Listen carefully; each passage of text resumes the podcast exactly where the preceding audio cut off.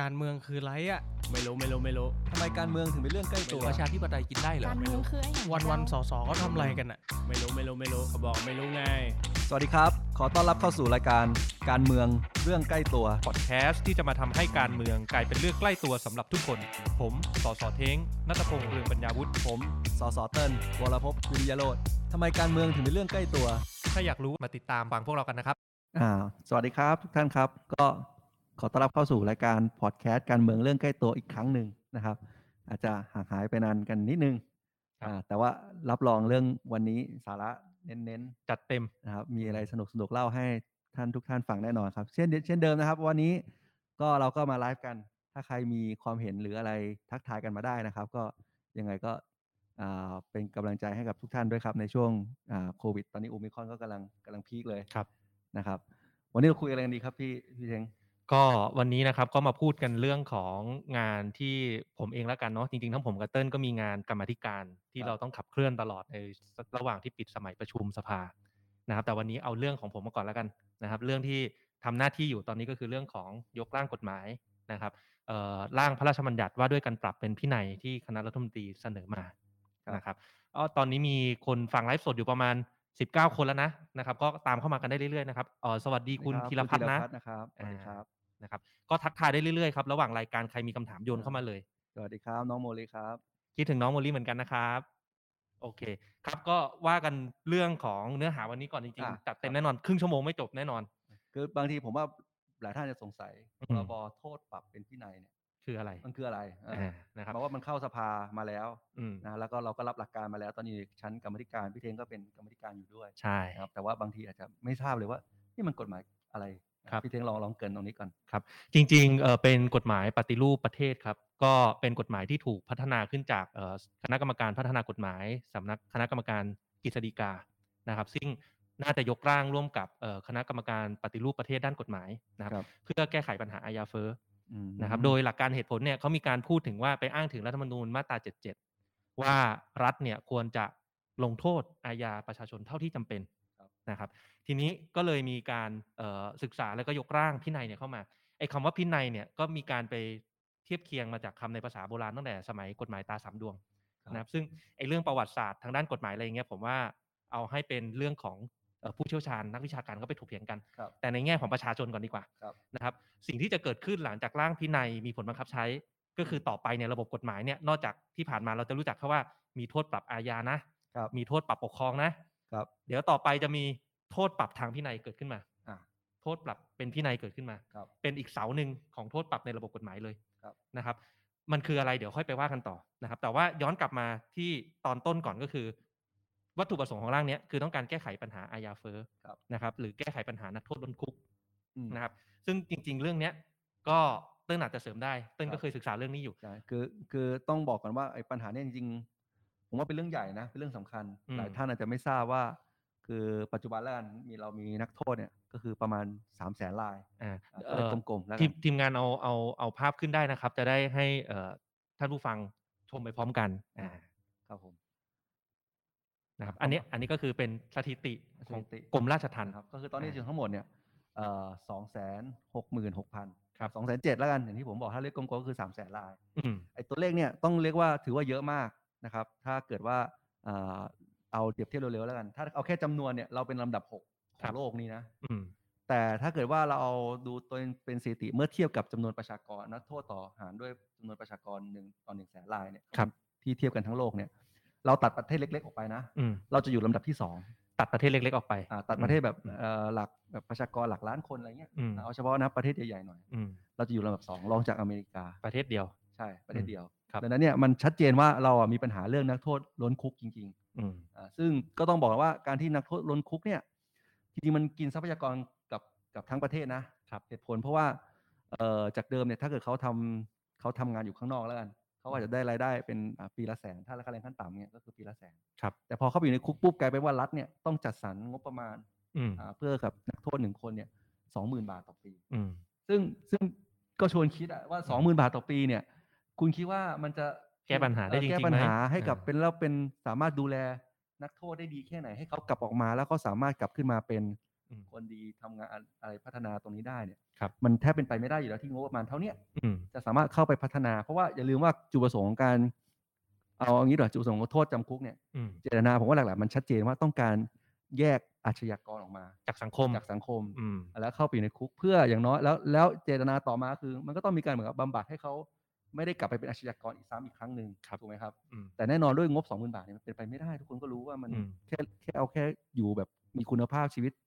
อืม เป็นศักดิ์ศรีมนุษย์เนี่ยยัง อืม ยังยากเลย อืม ดังนั้นเนี่ยไอพอด้วยคำนี้นะโทษล้นคุกเนี่ยสามแสนกว่าลายเนี่ยมันเกินมาแสนลายนะ อืม จาก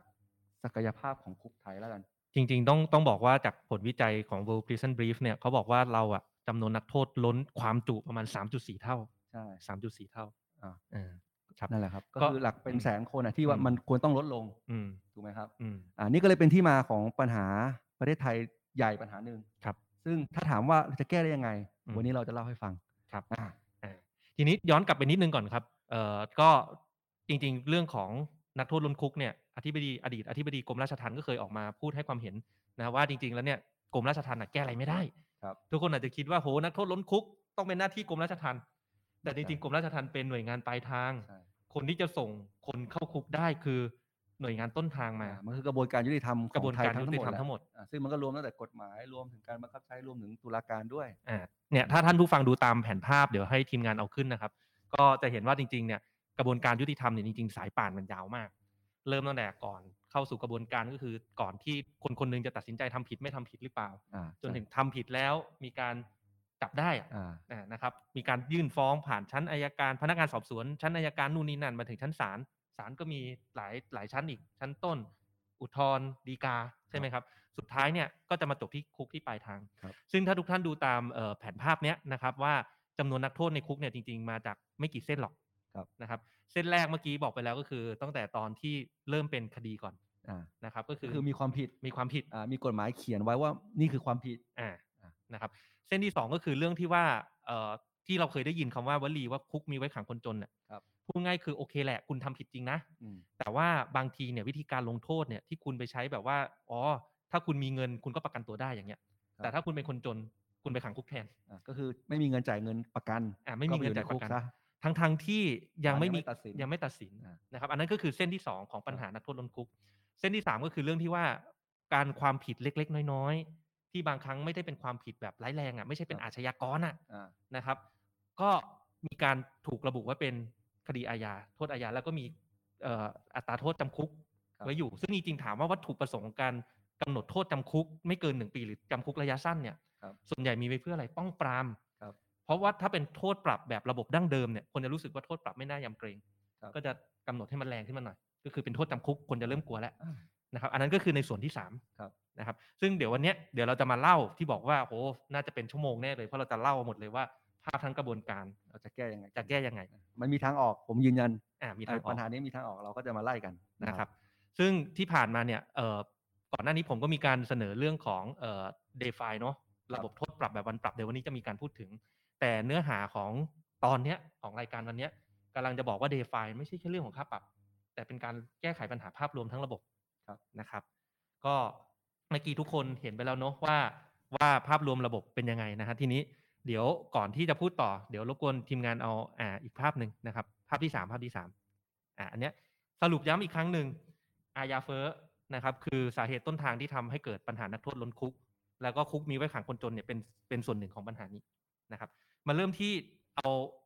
ส่วนของการแก้ไขปัญหาอาญาเฟ้อก่อน ครับ ก็คือร่างพรบพินัย ครับ อ่าสิ่งที่ร่างพรบพินัยทำอะไรครับ สิ่งที่ร่างพรพรบพินัยกำลังจะทำก็คือบอกว่ากำลังจะเอาโทษบางอย่าง ที่เคยอยู่ในแดนคดีอาญาออกจากแดนคดีอาญาไปอยู่ในแดนพินัย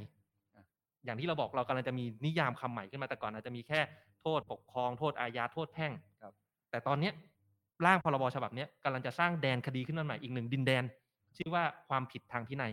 ก็คือโทษปรับอาญาเดิมเนี่ย อืม มันจะนับเป็นอาชญาอยู่ในทะเบียนอาชญากร ครับ ถูกไหมครับ อืม เราก็จะไม่มีตรงนี้ละจะ ไม่ นั มี บ ละ เป็นโทษปรับทางพินัยแทน ใช่ โอเค ครับถ้าเราไปดูในในเอ่อร่างพินัยเนี่ยนะครับ มันจะเห็นว่าในบทเฉพาะการเนี่ยจะมีการระบุไว้อยู่ว่า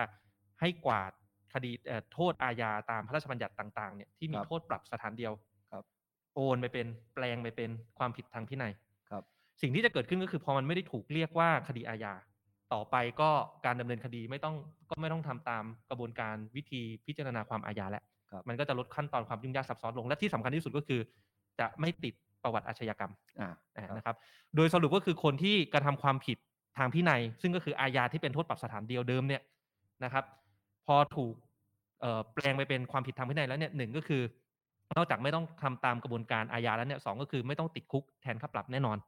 นะครับ คุณไม่มีเงินจ่ายไม่เป็นไร ไปทำงานบริการสาธารณประโยชน์แทน ครับ นะครับ หรือว่าศาลสั่งริบทรัพย์แต่ไม่ติดคุกแน่นอน อืม นะครับดู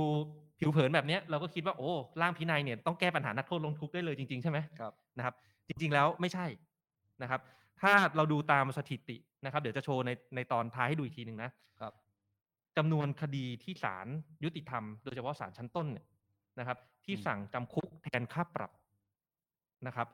มีจำนวนแค่หลักร้อยคนร้อยคนต่อปีเท่านั้น อืม นะครับ ครับ เพราะฉะนั้นกำลังจะพูดชัดๆว่าร่างพินัยที่รัฐบาลเสนอ ซึ่งจริงๆ เรื่องเนี้ยผมได้ชี้ให้ชัดเจนให้เห็นในกรรมาธิการแล้วนะ และจริงๆ กรรมาธิการทุกท่านในคณะก็ก็พยักหน้าตรงกัน ว่าโอเคแหละ รู้ว่าพินัยเป็นแค่ส่วนหนึ่งของการแก้ปัญหา า จริงๆ แล้วพินัยเนี่ยแก้แค่เรื่องของคดีล้นศาล คดีล้นศาลก็คือจากเดิมมันถ้าพอเป็นเรื่องของคดีอาญา อ่ามั มันก็จะไปสู่กระบวนการศาลเยอะ เยอะ อ่าเป็นห้าแสนกว่าคดีต่อปี อ่า ถูกไหมครับซึ่งแน่นอนเนี่ยมันมีต้นทุนของมัน อืม ถูกไหมครับแล้วก็ยิ่งมีคดีเยอะ มันก็ทำให้คดีที่ควรจะต้องเร่งพิจารณาเนี่ย อืม มันก็ล่าช้าออกไป อืม กลายเป็นว่าก็จะมีคนจำนวนมากที่ต้องถูกกักขังถู อื ก ม ขังอ่ะระหว่างรออ ม พิจารณาคดี อืม ถูกไหมครับ อันนี้ก็ อืม เป็นอีกประเด็นต่อเนื่องกันมา ครับ โอเค ก็ร่างพินัยเนี่ยแก้เรื่องคดีล้นศาลแต่ไม่ได้แก้เรื่องคดี ไม่ได้ ไม่ได้ แก้นักโทษล้นคุก อ่า อ่าเพราะเดี๋ยวอะไรเดี๋ยวไปดูกันตอนท้าย ครับ นะครับ ก็อย่าแล้วปัญหาที่ผ่านมาของพินัยเนี่ยนะครับ ก็เดี๋ยวผมให้ทีมงานแสดงแผนภาพนิดนึงนะครับ ระหว่างพูดคุยท่านผู้ฟังมีคำถามอะไรถามเข้ามาได้เลยนะครับนะครับ ตอนเนี้ยนะครับสิ่งที่มันเกิดขึ้นก็คือ เนื่องจากในร่างพินัยเนี่ยมีการนิยามว่าจะแปลงโทษอาญาที่มีโทษปรับสถานเดียว ครับ ไปแปลงโทษทางพินัยเนี่ย จริง ๆ แล้วต้องย้อนกลับไปที่ต้นทางก่อน สิ่งที่เราต้องการแก้ปัญหาอาญาเฟ้อต้นทางเนี่ยจริง ๆ แล้วคือต้องการบอกว่าคนที่กระทำความผิดไม่ร้ายแรงอ่ะ ไม่ควรต้องถูกดำเนินคดีอาญาหรือไม่ต้องไม่ควรต้องติดคุก ครับ ซึ่งถ้าเราไปดูแนวทางในต่างประเทศทำเนี่ย ความผิดไม่ร้ายแรงเขาไม่ได้หมายถึงโทษปรับสถานเดียวอย่างเดียวเท่านั้นนะครับ อย่างกรณีแบบเนี้ยสิ่งที่มันเกิดขึ้นถ้าทุกคนดูตามแผนภาพนะ ความผิดไม่ร้ายแรงคือวงกลมวงรีใช่ไหมครับ ครับ ในความผิดไม่ร้ายแรงเนี่ยจริงๆแล้วเนี่ยมันจะมีก้อนความผิดที่เป็นโทษปรับสถานเดียว ซึ่งคือส่วนใหญ่ของความผิดไม่ร้ายแรงแหละ โอเค แต่มันจะมีความผิดไม่ร้ายแรงอีกส่วนหนึ่ง อ่า ที่ไม่ใช่มีโทษปรับสถานเดียว อ่า เพราะฉะนั้นปัญหาที่เกิด อ่ะยก ขึ้น ตัวอย่างเช่นลักขโมยอย่างนี้หรือเปล่า อ่ะเดี๋ยวเดี๋ยวเดี๋ยว โอเค เดี๋ยวแสดงให้เห็นต่อไป ปัญหาที่เกิดขึ้นก็คือมันจะมีส่วนที่กวาดมาขาดก็คือส่วนที่หนึ่ง ครับ กับส่วนที่กวาดมาเกินก็คือส่วนที่สอง ครับ กวาดมาเกินคืออะไรคือ เป็นความผิดร้ายแรงอะปรับทีมสามสิบล้านอะ โอเค แต่ แต่ว่าเป็นโทษปรับสถานเดียว แต่เป็นโทษปรับสถานเดียวเลยกลายเป็นความผิดพินัยอะมันก็ โอ้ แปลกๆนะปรับสามสิบ30 ล้านแต่เป็นโทษปรับพินัย อ๋อแล้วถ้าไม่จ่ายค่าปรับก็ไม่ต้องเข้าคุก ไม่ต้อง ด้วย เข้าคุกด้วย อันเนี้ย อืม ก็เลยกำลังจะชี้ให้เห็นว่าการขีดเส้นแบบเนี้ยมันกำลังก่อให้เกิดปัญหาบางอย่างนะครับ ก็จะเกิดปัญหาใหม่ขึ้นมาอ่ะ อ่าซึ่งยกตัวอย่างเลยไอ้ส่วนที่กวาดมาขาดอนุกลองทีมงานลองโชว์นะครับเนี่ยอันนี้คือส่วนที่หนึ่ง ครับ อ่านะครับอันนี้ตามพรกควบคุมและดำเนินงานภาคเอ่อการธุรการทำเหมืองแร่ทองคำเนี่ย ครับ พศตั้งแต่ 2483เนี่ยจะเห็นว่ามาตรา 13เนี่ยครับเป็นความผิดที่เป็นลักษณะของความผิดฐานขัดคำสั่งเจ้าพนักงานความผิดต่อกฎระเบียบ อ่า ไม่แสดงบัญสมุดบัญชีเฉยๆอะ ครับ ซึ่งระวังโทษปรับไม่เกิน 500 บาท หรือจำคุกไม่เกิน 6 เดือน พูดง่ายคือมีโทษจำคุกด้วย ครับ ไม่ใช่โทษปรับสถานเดียว ครับ แต่เห็นกันอยู่ว่าสภาพความผิดเป็นความผิดไม่ร้ายแรง ครับ เหมือนเป็นความผิดลักษณะเดียวกับเจ้าพนักงานบอกให้โชว์บัตรประชาชนแล้วไม่โชว์อ่ะ อ่ะ อันนี้คือเจ้าพนักงานมาเรียกให้ดูสมุดบัญชี ต่ แล้วไม่โชว์ ยอ สมุดบัญชี อ่ะ ครับ แต่กลับไม่ถูกกวาดเป็นโทษพินัย เพราะมีโทษจำคุกพ่วงอยู่ อืม เห็นชัดเจน อันนี้คือครับ ปัญหากวาด ครับ มาขาด ในส่วนของปัญหาขัดกวาดมาเกินครับ ยกตัวอย่างเนี่ย ในเอ่อพรบไซเบอร์แล้วกันเรียกสั้น ครับ ๆนะครับ ซึ่งอยู่ในบัญชีแนบท้ายหนึ่ง ครับ บัญชีแนบท้ายหนึ่งคือบัญชีที่จะถูกกวาดมาเป็นโทษพินัยทันที หลังพ้นหนึ่งปีนะครับ ที่ ครั พ บ รบฉบับนี้มีผลบังคับใช้เนี่ย มาตรา 75 เนี่ย เป็นมาตราที่มีโทษปรับสถานเดียว ปรับไม่เกิน 3 0 0 0 0 0 บาทนะครับ แต่สภาพความผิดเกิดขึ้นจากการที่เอ่อไม่ยอมปฏิบัติตามคำสั่งของกกม ครับ เพื่อให้มอนิเตอร์เอ่ออุปกรณ์หรือเครือข่ายคอมพิวเตอร์ ที่กำลังจะเป็นภัยความมั่นคงทางไซเบอร์ ครับ นะครับสาเหตุที่พรบไซเบอร์เอ่อปาขึ้นมาเพื่อคุ้มครองเนี่ยเพื่อคุ้มครองเอ่อ ระบบ โครงสร้างพื้นฐาน ครับ ทางด้านไซเบอร์ถูกไหม ครับ นะครับ ซึ่งเราเห็นได้ชัดว่าความผิดตามมาตรา 75 เนี่ย สำคัญ มันคือความผิดความมั่นคง ครับ นะครับ แต่มีแค่โทษปรับสถานเดียว ก็เลยนับเป็นที่ใน ก็เลยนับเป็นพินัย อ่ะ เนี่ยแปลกๆไหมความผิดความมั่นคงไม่เป็นอาญานะครับแต่เป็นพินัยเพราะมีโทษปรับสถานเดียว ครับ อีกหนึ่งตัวอย่างที่ไม่ได้มีสไลด์มาโชว์ก็คือพรกประมงอันนี้เติ้ลรู้ ครับ อ่ะเติ้ลลองแนะนำไอ้ยลองลองนำเสนอเรื่องพรกประมง ครับ เอ่อก็คือพรบประมงมันมีความผิดแบบมันปรับเป็นสามสิบล้านก็มี สามสิบล้านก็มี ถูกไหมครับอันนี้ก็จะนับเป็นกวาดมาเป็นที่ใน เป็นพินัย อ่ะ ซึ่งโอ้โหเรื่องความผิดในใน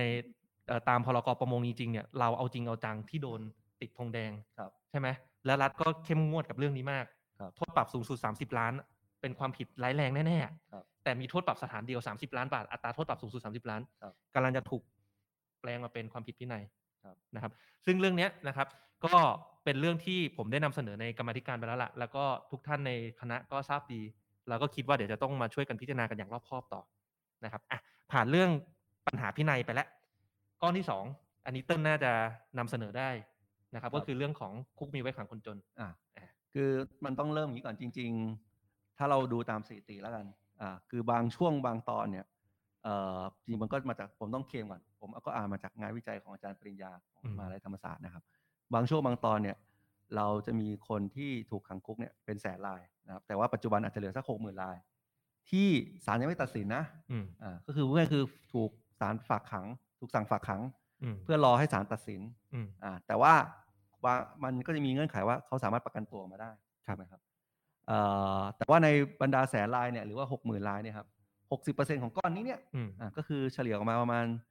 สามสี่หมื่นเนี่ย อืม ที่ศาลให้ประกัน อืม แต่ว่ายังถูกขังคุกอยู่เพราะอะไร ก็เพราะไม่มีเงินประกัน ไม่มีเงินอ่ะถ้าถ้าทีมงานสะดวกเอารูปแรกขึ้นจะมีสถิติกรมราชทัณฑ์รูปแรกครับ รูปแรก รูปแรกอ่าอันเนี้ยอันเนี้ยที่เติ้ลที่เติ้ลนำเสนอเมื่อกี้ก็คือข้อสอง ครับ ผู้ต้องขังระหว่างร้อยละยี่สิบ อ่าผู้ต้องขังเนี่ยระหว่างเนะครับ อืม ก็คืออยู่ประมาณห้าหมื่นสี่ ครับ ถูกไหมครับก้อนนี้เนี่ยโดยเฉลี่ยแล้วเนี่ยที่ผ่านมาที่ตอนทำวิจัยอาจารย์ปริญญาทำวิจัยเนี่ย ครับ ก็หกสิบเปอร์เซ็นต์เนี่ย อืม เอ่อศาลให้ประกันนะ อืม แต่ยังอยู่ในคุก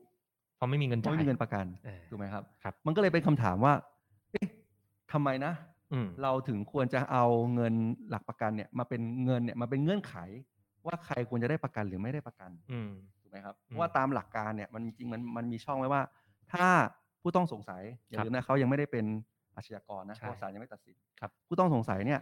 ไม่ได้มีพฤติการหลบหนี อืม หรือไม่ได้มีพฤติการไปยุ่งเกี่ยวกับคดี อืม ศาลเนี่ยเป็นดุลพินิจของศาลในการให้ประกันตัวได้ ครับ ถูกไหมครับ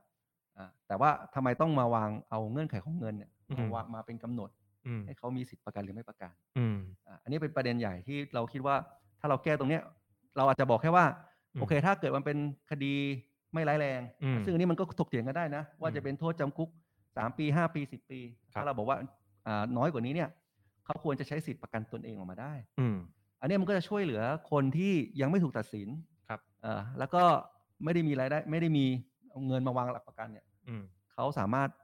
ออกมาสู้คดีข้างนอกได้ อืม ถูกไหมครับ ก็ลดจำนวนนักโทษในคุกเนี่ยประมาณอีกสักสามสี่หมื่นคน ครับ นะครับ แล้วก็เป็นการยืนยันว่าเฮ้ยคุกไทยมันไม่ได้ไม่ขังคนจนนะเพราะว่ามันไม่ได้เอาเรื่องเงินมาเป็นเกี่ยวข้อง อืม อ่าอันนี้ก็เป็นประเด็นสำคัญที่ที่ที่ต่อสู้แต่ว่าถ้าอัปเดตก็คือจริงๆเรื่องเนี่ยเคยมีเข้าสู่ในสภาแล้ว อืม ปรากฏว่ารัฐบาลชุดนี้เองเนี่ยก็คว่ำกฎหมายฉบับนี้ไป ซึ่งจริง ๆ ตอนนั้นเป็นกฎหมายที่อดีตพักอนาคต จริ ใหม่ งๆเคยเป็นอดี เส ต น พอรรคอนาคตใหม่เสนอ เออ นะครับ ครับ แล้วก็ก็คว่ำไปแล้วอย่างน่าเสียดายนะครับ ก็ให้เหตุผลว่า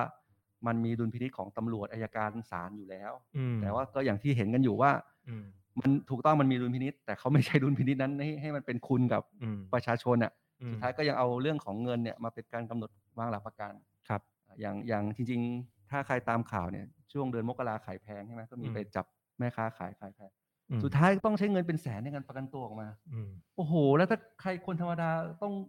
จะเอาเงินเป็นแสนอยู่ดีจะเอาเงินเป็นแสนก็ต้องไปกู้ อืม กู้นอกระบบมันก็จะมีมีมีจริงของมันคือดีมันเป็นธุรกิจเลยนะครับ ธุรกิจแบบให้กู้ตรงศาลน่ะ อืม เพื่อประกันตัวออกมา แล้วสุดท้ายเขาก็ต้องไปเป็นหนี้นอกระบบเพื่อเพื่อ ม ต้องประกันตัวออกมานี่มันแล้วนี่มันใช่ใช่เหตุผลไหมอันนี้ก็ อืม เป็นประเด็นใหญ่ซึ่งอย่างที่ผมยืนยันว่า ถ้าเราแก้ตรงนี้ได้เนี่ยสามหมื่นสี่หมื่นลาย ครับ นะครับ ที่เราช่วยลดลดนักโทษในคุกได้ ถ้าเป็นเหตุการณ์แบบอ่าฆาตกรรมหรืออะไรที่แบบว่าเขาดูแล้วเขาเป็นผู้มีอิทธิพลอย่างเงี้ยศาลย่อมมีทุนมินิตไม่ให้ประกันตัวอยู่แล้วอ่าสวัสดีครับ คุณ อ๋อ องค์อาจครับก็ ขออภัยสัญญาณผิดพลาดทางเทคนิคเล็กน้อย แสดงว่าดูอยู่ตลอด อ่า เออครับ ก็จริง ๆ อย่างใช่ครับสัญญาณหายน้องโมลีก็ดูอยู่ครับ ก็อย่างที่เติ้ลเขาบอกนะครับว่าจริง ๆ แล้วเนี่ยไอ้เรื่องของตรกกะแล้วกัน ในการเอ่อบอกว่าจะประกันตัวไม่ให้ประกันตัวต้องเอาหลักทรัพย์มาวางค้ำต้องเอาเงินมาวางเนี่ย เกิดจากการที่คิดว่าถ้าเอาหลักทรัพย์มาค้ำแล้วเนี่ย เขาจะไม่หนี เขาจะไม่หนีเขาจะไม่ไปยุ่งเหยิงกับคดี แต่จริง ๆ แล้วเนี่ย ถ้าเขาจะหนีเนี่ยเขาก็หนีอยู่ดี เขา ก็หนีอยู่ดีนะ ถู ฮะ กไหม ก็ เรา ถูก คิดตามคิดผมว่าคิดตามหลักอะถ้าเขาจะหนีเนี่ยเขาก็ อืม หนีอยู่ดี เพราะฉะนั้นเนี่ยจริงๆศาลเนี่ยจะบอกว่าจะให้หรือไม่ให้ประกันตัวเนี่ยพิจารณาอย่างเดียวคือ กลัวว่าเขาจะไปยุ่งเหยิงกับรูปคดีหรือเปล่า พอแล้ว ใช่ แล้วถ้าตัดสินใจให้ประกัน ใช่ ไม่ต้องไม่ต้องวางเงินประกัน จริง ๆ มันมีหลักการสากลอยู่ อืม เขาจะมีคำนวณออกมาว่าเป็นสกอร์เลยว่าคนเนี้ยมีจก ความเสี่ยง อ่อความเสี่ยงลั่น อืม มันทุกคนมันก็ต้องประเมินมันก็มีผิดมีถูก แต่ว่ามัน อืม มีความเสี่ยง อืม ที่เป็นวิทยาศาสตร์วิเคราะห์ออกมาได้ อืม ว่าคนเนี้มีพฤติการหลบหนีหรือไม่ ครับ นะครับ แต่น่าเสียดายที่หลักการเนี้ยยังไม่ถูกมาประยุกต์ใช้กับศาลทั้งประเทศ อ่า อ่า ครับ จริง ๆ ต้องบอกว่าเรื่องนี้มีการพูดคุยกันตั้งแต่ตอนที่อาจารย์ปริญญารณรงค์ ครับ นะครับ ก็คือใช้เรื่องของการประเมินคะแนนความเสี่ยงมา แต่ว่าเท่าที่เราเห็นมาเนี่ยเออหลายปีที่ผ่านมาประมาณ 5 ปีแล้วกันตั้งแต่ปี 60 ที่รันแคมเปญจนถึงปีเนี้ย ครับ ก็ยังไม่มีการเอาระบบที่ว่าเนี้ยไป ครับ ไป implement อย่างจริงจัง อ่า ไปใช้อย่างจริง ค จั รับ ง ยิ่งเป็นคดีการเมืองก็หนัก เลย อันนี้ก็ชัดเจนกันอยู่แล้วนะครับ นะครับอืม อ่ะ แล้วจริง ๆ อันนี้เสริมอีกนิดนึงก่อนไปอีกประเด็นหนึ่งครับ ก็คือบางคนเนี่ยจะบอกว่าเฮ้ยจริง ๆ ที่ต้องมีการวางเงินประกันเนี่ย เพื่อเอามาพูดง่ายคือมาชดเชยคอสที่หน่วยงานรัฐจะต้องเสีย ใช่คืออันนี้ผมมองว่าเป็นเป็น อืม เป็นเหตุผลเดียวแล้วกัน อืม ที่จะดีเฟนต์ได้ว่าทำไม อืม ถึงต้องวางหลักประกัน อืม ก็คือเพื่อชดเชยเอ่อต้นทุนของรัฐ ในการที่ต้องไปติดตามกรณีที่เอ่อ ไปตาม ผู้อง จับ อ่าผู้ต้องหาหลบหนีก็ได้ อ่ายึ ยึดเงินประกันไปเป็นต้นทุนในการดำเนินการ แต่จริง ๆ มันไม่เมกเซนอย่างหนึ่งนะครับ สุดท้ายเนี่ย เราไม่เราเราได้มาทางนี้ก็จริง แต่ ครับ ถ้าเขาไม่มีเงินจ่าย อีกหลายหมื่นคนที่ต้องไปติดในคุกอ่ะแล้ว เราก็ต้องไปจ่ายเป็น เราก็ต้องไป ค่ จ่ายเป็นภาระอยู่ดี อ่า ใช่ไหม ก็ แล้ว มันมันเขาคิดเขาคิดอาจจะไม่คิดคิดอาจจะไม่คิดครบลูกไง เออ คือโอเคแหละคุณบอกคุณกำลังจะได้เงินประกันมาเพื่อชดเชยคอสบางอย่าง ในการติดตาม แต่ถ้าอีกหลายหมื่นคนที่ไม่มีเงินจะจะวางเงินประกัน คุณต้องไปอยู่ในคุก แล้ แล้ว ว คุ คุณ ณ ก็ ก็ ต้ ต้อองง หารให้เขา ก็ต้องไปดูแลคนในคุก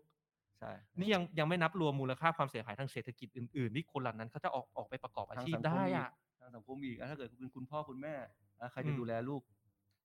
ถูกต้องอันเนี้ย ครับ ครับอ่ะโอเค อืม อันนี้ก็ประเด็นเรื่องคุกที่ว่าแก้ปัญหาคุกมีไว้ขังโจนก็คือให้ อ่า อย่าเอาเรื่องเงินเนี่ยมาเป็นเงื่อนไขในการวางหลักประกันสำหรับ อ่า ผู้ต้องหาที่ยัง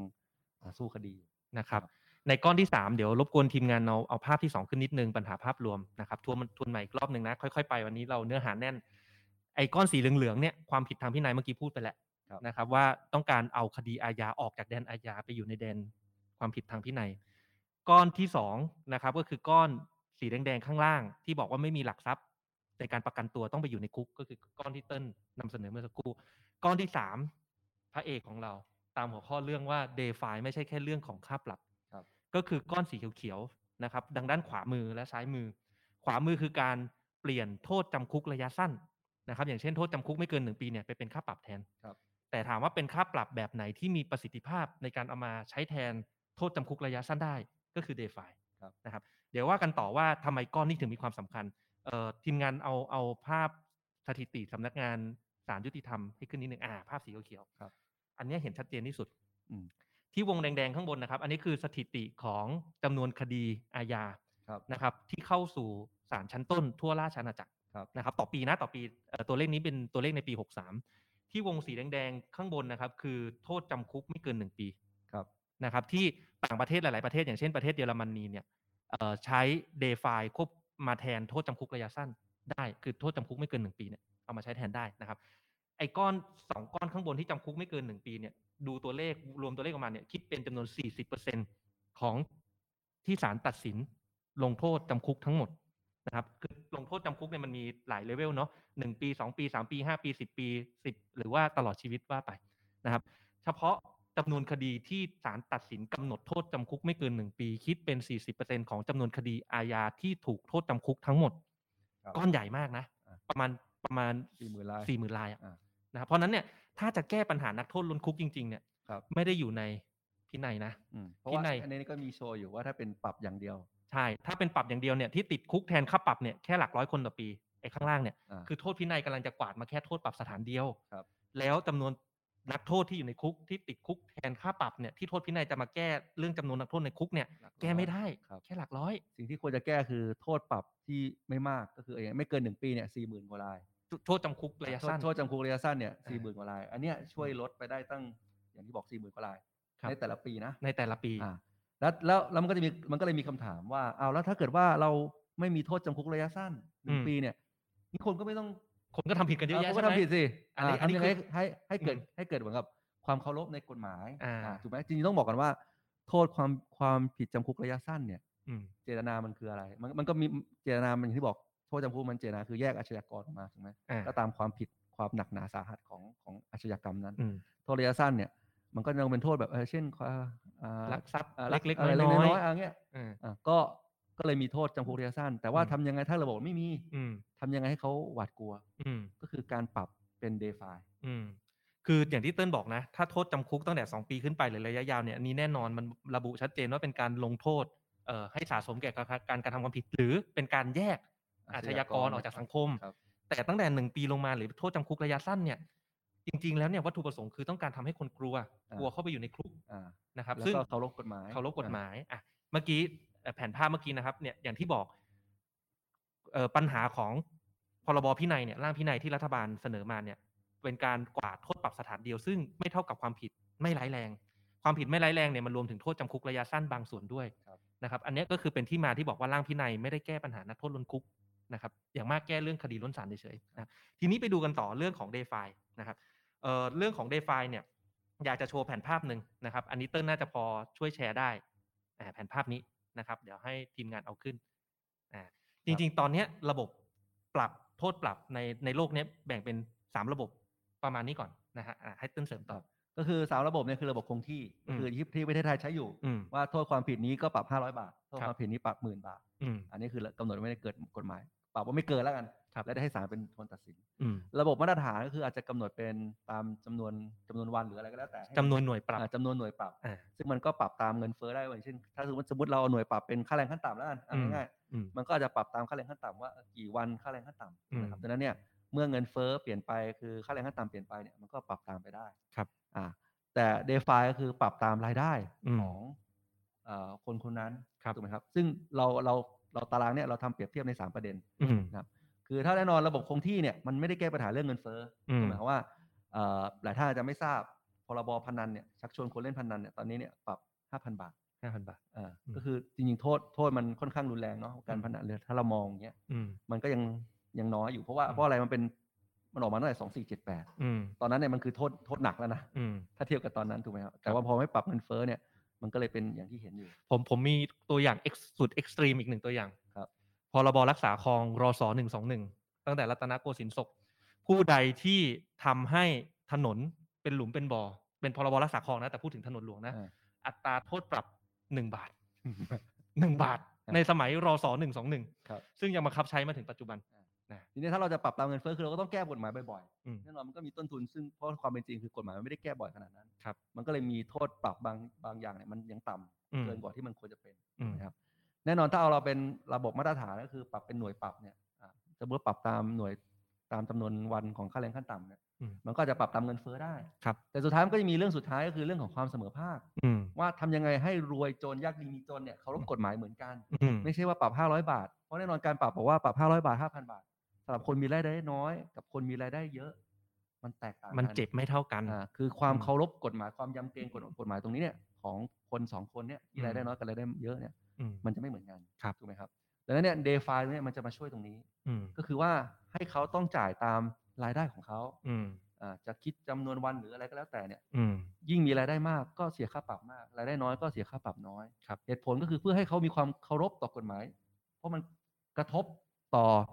ชีวิตของเขาเนี่ย อืม ในสัดส่วนที่เท่าเท่าเท่าเทียมกัน ไม่ว่าจะรวยหรือจน อ่ะไม่ว่าจะรวยหรือจน อืม ดังนั้นเนี่ยหลายประเทศนะไม่ใช่เราไม่ได้คิดกันเองนะครับ หลายประเทศในยุโรปเขาก็ใช้เลยใช้เอาเดฟาตรงนี้เนี่ยเข้ามาประยุกต์ใช้กับการ ครับ โทษปรับตรงนี้เพื่อให้ทุกคนเนี่ยเคารพกฎหมาย อืม อ่า จริงๆ นอกจากประเทศในยุโรปแล้วแถบลาตินอเมริกานะครับ โดยส่วนใหญ่ในแถบอเมริกาใต้เนี่ย ครับ ก็ใช้สหรัฐอเมริกาบางรัฐก็ใช้ ครับ นะครับ แล้วเดี๋ยวตัวเลขตอนท้ายจะเป็นตัวเลขที่ Amazing พอสมควรนะครับ ก็เดี๋ยวรอติดตามฟังกันให้จบนะ ก็ก็เลยเป็นตัวอย่างอ่ะเราอาจจะเคยพูดไปแล้วว่าเอ๊ะอย่างฟินแลนด์ขับรถมี เร็ว เศรษฐีขับรถเร็วเนี่ย ปรับ เท่ไห 6 ล้านกว่าบาท หกล้านกว่าบาท สปีดดิ้งทิเก็ตนะ อ่ะ ขั นี่ บ คื ร อ ถเร็ว นี่คือสิ่งที่ทำให้ไม่ว่าจะยากดีมีจนสุดท้ายทุกคนจะเคารพกฎหมายไม่ขับรถเกินที่กฎหมายกำหนด อืม ถูกไหมครับอย่างทุกวันเนี้อ่ะ ผมบอกเลยคนคนที่มีเงินเนี่ยขับรถเร็วเนี่ยขับรถสปอร์ตที่เห็นกันอยู่เนี่ย อืม ถามว่าทำไมเขาเขายังกล้าขับรถซิ่งๆกัน อืม เพราะว่าได้ใบได้ใบสั่งมาห้าเขาก็จ่ายห้าร้อยบาท อืมก็ขับต่อไป ก็ขับต่อไป อืม ถูกไหมครับ ไม่เกิดอะไรขึ้น เออไม่เกิดอะไรขึ้น ครับ แต่ว่าจะให้บอกว่าขับรถเร็วแล้วเข้าคุกเลย ผมว่าเราก็ไม่เห็นด้วยตรงนี้อยู่ ก็ ล้ว แรงไปคุก อ่า ควรมีไว้ ถูกไหม ขังอาชญาก มันรแค่แข่งอาชญากร อืม แล้วเนี่ยมันก็เลยกลับมาว่าถ้าทำยังไงล่ะ อืม ให้คนยังเคารพกฎหมาย แต่ว่าไม่จำเป็นโทษไอ้รูโทษหรือโทษไม่ร้ายแรงอย่างเงี้ย อ่า เอาไม่ต้องเอาไปอยู่ในคุก ครับ ก็เลยเดฟายเนี่ยเลยเป็นคำตอบ อ่า นะครับ ซึ่งจริงๆเอ่อเดี๋ยวให้ทีมงานเอาขึ้นโดยสรุปรวมอีกทีนะนะเมื่อกี้ที่เป็นติ๊กถูกติ๊กผิดฮะอ่า อันเนี้ยครับ ก็คือโดยสุดท้ายเนี่ยพอเราเปรียบเทียบทุกๆ ระบบโทษปรับ เราจะเห็นว่าจริงๆเนี่ยเดฟาเนี่ยมันตอบโจทย์เกือบทั้งหมดนะครับ แล้วก็เป็นระบบโทษปรับที่ได้เปรียบระบบโทษปรับอื่น ครับ ๆ เลยมีการเสนอว่า โอเค ถ้าคุณต้องการแก้ปัญหานักโทษล้นคุก คุณต้องเปลี่ยนโทษจำคุกระยะสั้น อ๋อ นะครับมาเป็นโทษ โทษ ป ปรั รับ บ และปรับยังไงให้มีประสิทธิภาพก็คือปรับด้วย d e f i หรือระบบมันปรับนะครับ ทีนี้ไปต่ออยากจะเล่าเจาะลึกให้เห็นอีกว่าปัญหาโทษปรับคงที่แบบที่ประเทศไทยใช้เนี่ยเป็นปัญหายังไงนะครับอ่ะทีมงานเอาสไลด์ต่อไปขึ้นได้เลยนะครับอ่าอันนี้คือตัวเลขที่อาจารย์อิสกุลนะครับ เคยทำการศึกษาไว้จริงๆหลายหลายปีแล้วแหละนะครับ ก็คือเขาก็กำลังแสดงให้เห็นว่าตั้งแต่ปี 2499 จนถึง 2564 เนี่ย 65 ปีผ่านไป ด้วยอิทธิพลของเงินเฟ้อทำให้แต่เดิมถ้าอัตราโทษปรับที่เคยถูกกำหนดโทษ อัตราอย่างสูงไว้ที่ 2499 ที่ 2,000 บาทเนี่ยพออัตราเงินเฟ้อมันมันมีมีอิทธิพลมากขึ้นเรื่อยๆตามปีที่ผ่านไปเท่ากับมีมูลค่าเท่ากับ 200 บาท ในปัจจุบันเท่านั้นเอง หรือกำลังจะบอกว่าถ้าโทษใดที่ถูกบัญญัติไว้ 200 บาทในปี 2499 เนี่ย มาในปี 2564 ควรจะต้องถูกแก้ไขให้เป็น 2,000 บาท เพื่อให้ได้ความหนักเบาในการลงโทษที่เท่ากัน อืม นะครับ ก็เหมือนค่าแรงขั้นต่ำเอาง่าย อืม ๆครับผมเทียบเทียบง่ายๆคือตอนนี้ 300กว่าบาท อืม ตอนอ่าสมัยนู้นก็จะเป็น 30 บาท อืม แน่นอนถ้าเราคิด2,000 บาท สมัยนู้นกับ 2,000 บาทสมัยนี้ย่อมแตกต่างกัน อืม ใช่ไหมครับ แล้วนอกจากอิทธิพลของเงินเฟอ้อที่ทำให้ไอ้โทษปรับมันเบาบางลงไปทุกปี เนื่องจากว่ามีเอ่อทำค่าเงินมันถูกลงเนี่ยนะอีกอย่างหนึ่งคือมันทำให้เกิดความลักลั่น ครับ ของกฎหมายเดี๋ยวนี้ให้ให้ทีมงานเอาขึ้นแล้วให้เต้นอธิบาย อ่ะก็คือว่าถ้าเราเอาเอ่อผ่านเงินเฟ้อไปอย่างที่บอกกฎหมายที่ออกมาสมัยก่อน อืม ถูกไหมครับกับกฎหมายที่เพิ่งออกมาใหม่ๆเนี่ยโทษปรับมันจะมันจะกว้าง อืม ถูกไหมครับแต่พอกฎหมายสมัยก่อนเนี่ยโทษปรับมันอาจจะอยู่เกาะกลุ่มกันแต่ว่าความหนัก อืม ของการกระทำนั้นอ่ะมั อื น ม ไม่สอดคล้องกันเพราะว่ามันมันไม่ได้ปรับตามเงินเฟ้อ อืม ใช่ไหมครับ อันเนี้ยไอชาร์ตนี้มันบอกอะไรมันบอกว่าสมมุติว่าเออเขาบอกว่าเป็นโทษปรับในในในความผิดต่างๆ ที่เทียบเท่านะ เทียบเท่าโทษจำคุกหนึ่งปี ความหมายของคำว่าเทียบเท่าโทษจำคุกหนึ่งปี แปลว่าเป็นความผิดในฐานความผิดที่มันรุนแรงร้ายแรงเท่าๆกัน เพราะมันเทียบเท่าโทษจำคุกหนึ่งปีเหมือนกัน ครับ แต่คุณจะเห็นว่าโทษต่างๆ ที่เทียบเท่าโทษจำคุกหนึ่งปี ที่อยู่ในกฎหมายที่ถูกตรามาคนละแต่แต่ช่วงเวลาจากอดีตถึงปัจจุบันเนี่ย ค่าปรับมันไม่เท่ากัน เพราะเงินเฟ้อ ถ้าเป็นในช่วงปี 2499เนี่ยโหอยู่เส้นล่างๆของกราฟเลย แต่พอออกมาช่วงปัจจุบันเนี่ยไอ้โทษปรับมันถูกขยับขึ้นเรื่อยๆ ตามตามอัตราเงินเฟ้อนะครับ ปัญหาที่เกิดขึ้นคืออะไร ในเมื่อเป็นความผิดที่สภาพความผิดมันร้ายแรงเท่าๆกันหนึ่งปีเท่ากันน่ะแต่ทำไมกฎหมายที่ถูกตามมาในปี 2499 โทษปรับมันถูกกว่า โทษปรับปัจจุบันนะครับ อย่างที่ผมยกตัวอย่างพรบรักษาคลองอ่ะ ครับ ใช่ไหมปรับสูงสุดหนึ่งบา ห ท นึ่งบาท ใช่ไหมซึ่งจริงๆถ้าถ้าเปรียบเทียบมาถึงความผิดในปัจจุบันมันอาจจะปรับเป็นพันปรับเป็นเท่าไหร่ว่าไปนะครับ อันนี้ก็แสดงกำลังแสดงให้เห็นถึงความลักลั่นนะครับ ในการลงโทษในกฎหมายในระบบโทษปรับแบบคงที่นะครับ ที่เกิดขึ้นครับ ก็อันนี้เป็นเป็นเอ่อการแสดงให้เห็นถึงปัญหาที่เราคิดว่าสามเดฟเนี่ยเข้ามาแก้เรื่องพวกนี้ได้ด้วยนะครับ มันก็จะจะรวมกันเนาะผมว่าอ่าสมมติอย่างเรื่องเรื่องอ่าการใช้เงินเป็นหลักประกันเนี่ย อืม นี่แก้ได้ประมาณ4ี่หมื่นล้าน อืม ถ้าเรายกเลิกโทษจำคุกระยะสั้นเปลี่ยนเป็ อื น ม เดฟายแทน อืม ก็จะแก้คนโทษในคุกอยู่มาอีกสี่หมื่น อีกสี่หมื่นลาย ผมว่าแปดหมื่นรายไม่น้อยนะครับ ไม่น้อย นคนี้อ รับ ย่าลืมว่าอย่าอย่าลืมมันไม่ใช่แค่มันไม่ใช่แค่ตัวเลขแปดหมื่นอ่ะ อ่า มันคือชีวิตคนอ่ะ อ่า แปดหมื่นรายที่จะได้หลุดออกมาไม่มีความจำเป็นที่ต้องเข้าไปอยู่ในคุก ครับ โดยไม่จำเป็นให้มันก่อเกิดทั้งปัญหาเศรษฐกิจทั้งปัญหาสังคม อื ตามมา ครับ นะครับ มีคอมเมนต์จากทางบ้านมาระหว่างรายการนะครับ เอาขึ้นได้นะครับ จริงๆก็มีข้อมูลส่วนสุดท้ายเต้น ที่ผมภูมิใจนำเสนอมากอันนี้เกิดจากการที่ผมไปรีเสิร์ชเอง อ่ะต้องบอกว่านี่เป็นข้อมูลที่พี่เท้งเนี่ยรีเสิร์ชเองนะยิ่งกว่า research ที เอง สิทธ์นะเนี่ย ก็ ก็ไปไปทำวิทยานิพนธ์ได้เลยนะครับจริง ต้องย้ำอีกครั้งหนึ่งพวกเราสองคนจบวิศวะนะครับ จบวิศวะครับต้องต้องบอกอย่างนี้ก่อนต้องให้เครดิตนะครับของนักวิจัยที่ผ่านๆมา ไม่ว่าจะเป็นอาจารย์อิศกุลเอ่ออาจารย์ปริญญาหลายท่าน ผู้เชี่ยวชาญด้านกฎหมายอาจารย์อานนท์ที่ผม อาจารย์ ทำ อานนท์ งาน ครับ ด้วย ข้อมูลที่ผ่านมาทั้งหมดเนี่ยเกิดจากการที่ผมไปอ่านวิทยานิพนธ์ต่างๆนะครับศึกษาของต่างประเทศด้วยมาเทียบเคียงเนี่ยของอดีตที่เขาทำไว้แล้วหมดเลย แต่ข้อมูลอีกสองสไลด์ต่อจากนี้เป็นสิ่งที่ผมภูมิใจนำเสนอ เพราะผมทำเอง คิดเอง แล้วพอทำออกมาแล้วมันโอ้โหมันเห็นภาพชัดเจนอะ ครับ นะครับ ข้อมูลอีกสองสไลด์ที่ว่านั้นก็คือเดี๋ยวให้ทีมงานเอาขึ้นนะครับ ผมลองคิดเล่นๆอ่ะให้ท่านผู้ฟังคิดตามผมเล่นๆนะให้เติ้ลคิดตามผมเล่นๆถ้าเราบอกว่าเราตั้งสมมติฐานไว้ก่อน ประเทศที่มีระดับพัฒนาการทางเศรษฐกิจดี ประชาประชาชนอยู่ดีมีสุขนะครับ จะต้องมีอัตราการกระทำความผิดอาชญากรเนี่ยน้อยลง น้อยลงนี่ก็ เพราะฉะนั้นจำนวนนักโทษในคุกอัตราจำนวนนักโทษก็ต้องน้อยลง เอ่อผมก็เข้าใจอย่างนี้มาตลอดนะ นะ ว่าพอคนเรามีรายได้มากขึ้น อ่ะ คนก็เป็นอาชญากรน้อยลง เพอ่ะราะว่ามันมีเศรษฐกิจที่ดี อ่ะ นะฮะแต่ข้อเท็จจริงคือ ภาพนี้ที่โชว์ครับ แกน x แกนนอนคือ GDP per capita เอาเป็นข้อมูลตัวแทนของขอ ราง ยได้ต่อหัว รายได้ต่อหัว ความยากดีมีจนของประชากรในประเทศนั้นแล้วกัน แกน y คืออัตราจำนวนนักโทษในคุก อ่ะ นะแล้วไอ้ไอ้ไอ้ชาร์ตสีฟ้าสีน้ำเงินเนี่ยมันคือชาร์ตของประเทศที่ไม่ได้ใช้เดฟาย อืม ทุกท่านจะเห็นความพิลึกพิลั่นครับ ยิ่งประชากรมีรายได้ต่อหัว หรือผลิตภัณฑ์ต่อหัวไม่ใช่ GDP ไม่ใช่รายได้ อ่ะ ต่อหัวหรอกผลิตภัณฑ์มวลรวมต่อหัวเนี่ย อ่ะ GDP per capita สูงขึ้น อ่ะ กลับกลายเป็นว่ามีจำนวนนักโทษในคุกสูงขึ้น อ่า นี่คิดเป็นอัตราจำนวนนักโทษในคุกต่อหนึ่งหัวประชากรแล้วนะ อ่ะเห็นการตามกราฟเส้นปะนี่นะครับ เห็นเทรนด์มันไหมแปลกนะ อ่า เราคิดว่ามันควรจะเป็นกราฟแบบเฉียงลงอะ ครับ แต่มันเฉียงขึ้น ซึ่งผมว่าโอ้โห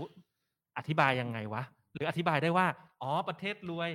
ระบบกระบวนการยุติธรรมมีประสิทธิภาพ อ่า เลยยิ่งจับคนเข้าคุกได้มากขึ้น คือมีตำรวจมากขึ้น เออ ตำรวจเก่งขึ้น เอออ่ ะศาลยุติธรรมขึ้นอะไรเงี้ย อ่า ก็เลยจับคนเข้าคุกได้มากขึ้น อ่า ซึ่ง แต่แต่ถ้าดูประเทศไทยนี่นี่ประเทศไทยด้วยนะ ประเทศไทยอยู่ตรงไหนประเทศไทยอยู่นะอ๋อ แกนซ้ายสุดอยู่ข้างโอ้โห ตรงนู้นเลย อ่า ซ้ายบนน่ะ ถ้าทุกท่านเห็นประเทศไทยอยู่ซ้ายบน คือไม่รวย แต่ก็จับคนเข้าคุก อ่ะ เยอะเหมือเอาน แค่ กัน เอาเอาเอาให้อย่างอเมริกาจะเห็นชัดที่สุดเด่นที่สุดเลย ขวาบนอเมริกาอยู่ขวาบน ของอเมริกาก็ อื คื ม อเอ่อรวยแล้ว อืม แต่ว่าก็อย่างที่บอกนะโทษล้นคุกเยอะอเมริกา อืม ก็รู้อยู่ก็คือก็เลยชัดเจน แต่ อืม ประเทศไทยเนี่ยอันดับ อืม สองรองจากอเมริกาถูกไหม อ่า ที่ว่าจำนวนนักโทษต่อประชากร ถ้าตัดประเทศเล็กๆออกไป อ่ เราอยู่อันดับสอง ไปอยู่อันดับสองเนี่ย อืม เอ่อยังไม่รวยเลย GDP per capita ยังไม่เยอะ อ่า แต่จำนวนเอ่อนักโทษต่อประชากรเนี่ย อืม เยอะมาก เยอะก็ก็คือ เด่นมาเลย ทุกทุกท่านจะเห็นว่าจริงๆ ถ้าดูตามแกนวายนะที่เติ้ลบอกว่าอยู่อันดับสองรองจากอเมริกา เพราะว่าคนที่แซงข้างหน้าเราน่ะนั่นคือจุดประเทศเล็ก าลาวันด้าอะไร ๆ เงี้ อ่า ย ซึ่งเป็น อ่า ประเทศเล็กๆนะครับเราตัดออกเพราะนั้นเนี่ยถ้าดูที่เป็นจุดใหญ่ๆจริงๆที่สังเกตได้เนี่ยคือประเทศไทยกับอเมริกาเนี่ยเราอยู่อันดับสองนะแต่ดูแกนความรวยจนน่ะประเทศไทยอยู่ซ้ายสุดอเมริกาอยู่ขวาสุด อ่า แต่เราจับคนเข้าคุกพอๆกับอเมริกา ครับ นะครับ อันนี้ก็เป็นความแปลกที่แบบเออผมเซอร์ไพรส์อะ อ่า แต่ แต่ ถ้าไปดูอีกชาร์ตหนึ่งอ่ะ อีกชาร์ตหนึ่งอันนี้เห็นชัดเจนครับนะครับ อีกชาร์ตหนึ่งคือเฉพาะกลุ่มประเทศที่บังคับใช้ d e f i อ่า ซึ่งมีทั้งยุโรป อเมริกา ลติน ใต้ ครับ และจริงๆสหรัฐอเมริกาแค่บางรัฐเท่านั้นนะครับ นะครับ จะเห็นว่าเทรนด์มันเป็นอย่างที่เราตั้ง assumption อ่า นะครับ สิ่งเนี้ยกำลังจะบอกอะไรคือ ผมต้องบอกก่อนว่าตัวเลขเนี้ยเป็นตัวเลขแบบหยาบๆนะ คือถ้าคุณจะลงไปศึกษาจริง ๆ ให้ออกมาเป็นบทสรุปทางวิชาการเนี่ย คุณต้องไปดูหลักเกณฑ์วิธีการในกระบวนการยุติธรรมของแต่ละประเทศที่มันแตกต่างกันด้วย ครับ แต่เนี้ยผมกวาดแบบหยาบๆแต่ว่ามันกำลังจะสะท้อนปัญหาให้เห็นว่า การที่คุณเปลี่ยนโทษจำคุกระยะสั้น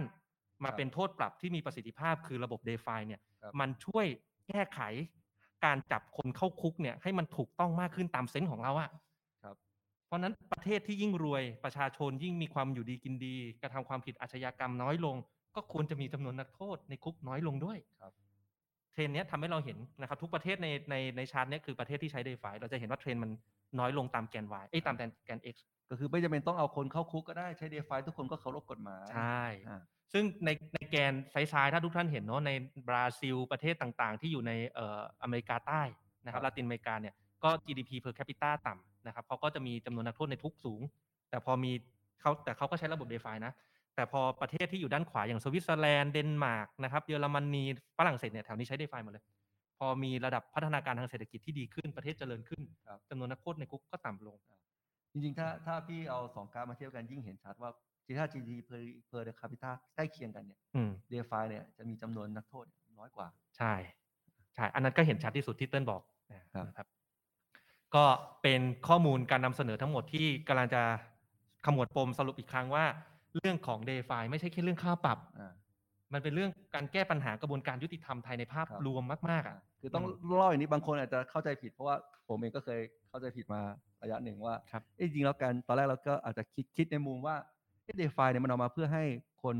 ยากดีมีจนเนี่ยคนรวยหรือคนจนแล้วกันเคารพ อืม กฎหมายในระดับใกล้เคียงกันก็เหมือนอย่างกรณีขับรถเร็วเนี่ย ครับ อ่ะแต่ว่าในอีกมุมหนึ่งคือกลายเป็นว่าถ้าเราไปดูเรื่องจริงๆอ่ะมันมาช่วยแก้ปัญหานักโทษล้นคุกที่ประเทศไทยต้องยอมรับมันคือมีมันมีอยู่จริง อืม อันนี้มันคือเป็นปัญหาสำคัญเนี่ยอันนี้มันแก้ได้นะครับเพราะว่าก็เป็นเป็นเรื่องหนึ่งที่ก็ก็ก่อนหน้าที่มีศึกษาเรื่องเดฟาเนี่ยก็พยายามพยายามเพราะว่าผมก็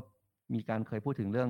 แก้ไขกฎหมายหมิ่นประมาท อืม ว่าเอ้ยทำไมเราต้องเอาไอ้โทษหมิ่นประมาทเนี่ยเป็นโทษจำคุกอยู่ อืม เพราะว่าการเอาคนเข้าคุกเนี่ยมันมีต้นทุนมากมาย อืม ดังนั้นเนี่ยลดโทษมันโดยที่ไม่จำเป็นต้องเข้าคุกได้ไหม อืม มันก็แต่ว่าสุดท้ายด้วยเวลาที่พูดเรื่องนี้ก็จะมีคนต่อแย้งกลับมาว่า เอางี้คนรวยทำอะไรก็ได้สิก็โทษแค่โทษปรับไม่ อืม ไม่กี่บาทถูกไหมถูกไหม ครับ มันก็จะมีแก้ปัญหาเดฟายเนี่ยมันเลยเป็นคำตอบ อืม ว่าถ้าเราใช้เดฟายขึ้นมาเนี่ยสุดท้ายเขาก็ต้องปรับตามจำนวนรายได้ของเขาซึ่งยังไงทุกคนเขาก็จะเคารพกฎหมายมากขึ้น ครับ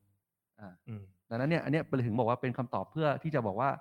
อ่าอ่ะอย่างชัดเจนที่สุดว่าพอเราถ้าเราใช้เดฟาย อืม โทษอื่นๆ อย่างเล็กน้อยอย่างหมินประมาทเนี่ย อืม ก็ไม่จำเป็นต้องมีโทษจำคุกแล้ว ใช่เฮ้ยจริงๆโทษหมิ่นประมาท อันนี้เสริม ถ้าทุกท่านติดตามข่าว พรุ่งนี้ไปช่วยกันให้กำลังใจสสรังสิมันต์โรม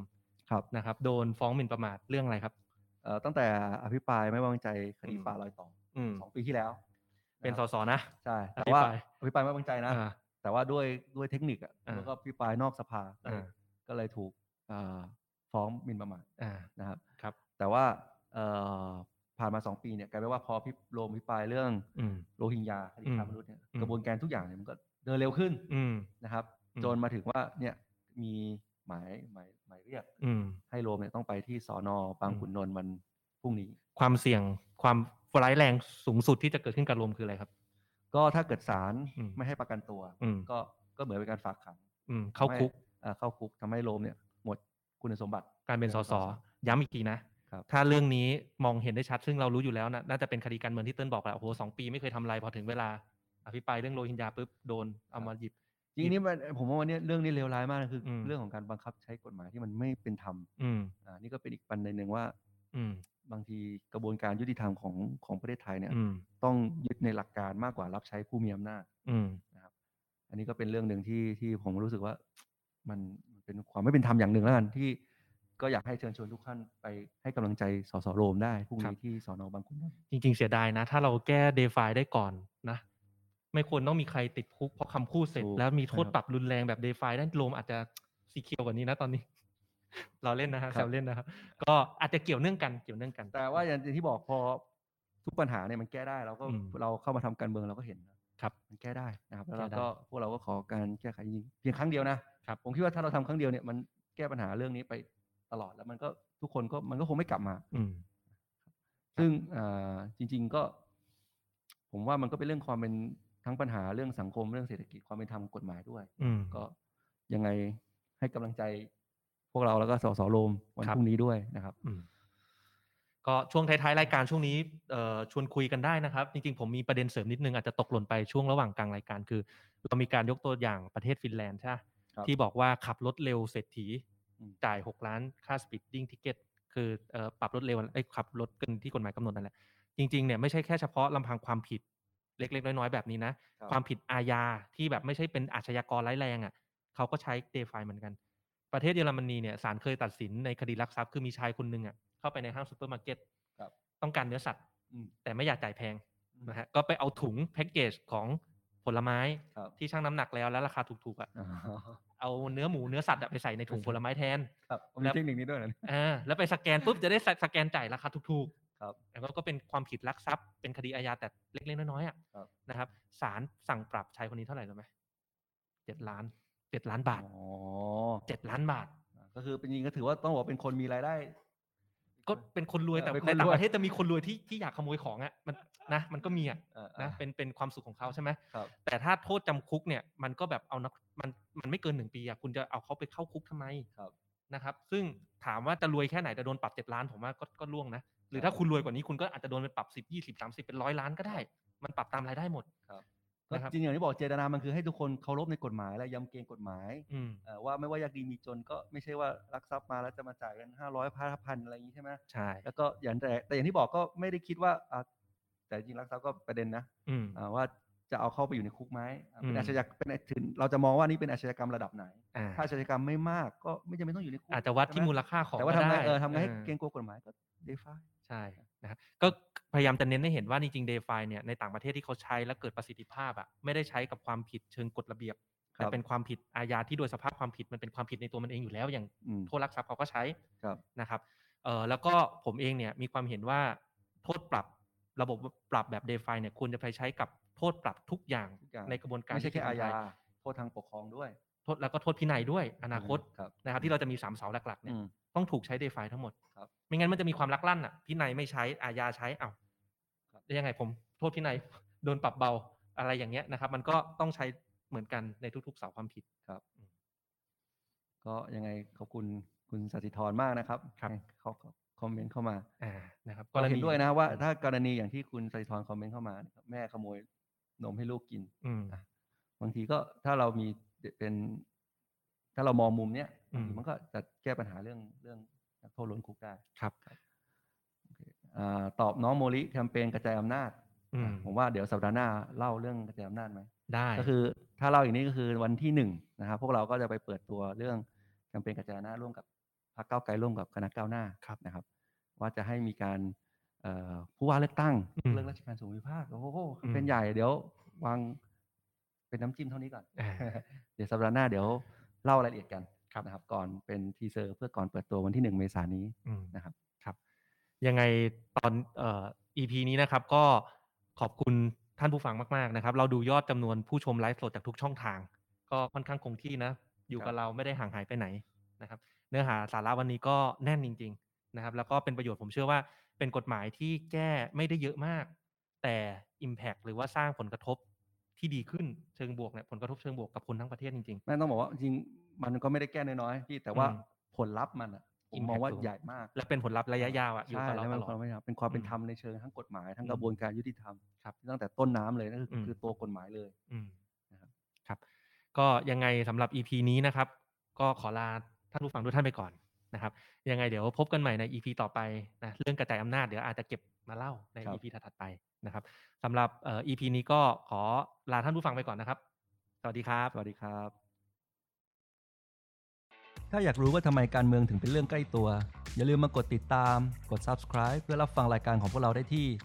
YouTube Apple Podcast Spotify หรือช่องทางอื่น ๆ ที่ทุกท่านสะดวกอย่างจูฟก็ได้นะครับสำหรับใครที่ต้องการติดตามการทำงานของพวกเราสองคนอย่างใกล้ชิด เพื่อทำให้การเมืองกลายเป็นเรื่องใกล้ตัวมากขึ้น ก็เข้าไปกดไลค์กดติดตามแฟนเพจของพวกเราได้ที่สสเทงนัทพงษ์เลืองบรรยาวุฒิและสสเติ้ลวรภพวิริยโรธ แล้วพบกันใหม่ใน EP หน้า สวัสดี ส ค วั รั ส บ ดีครับ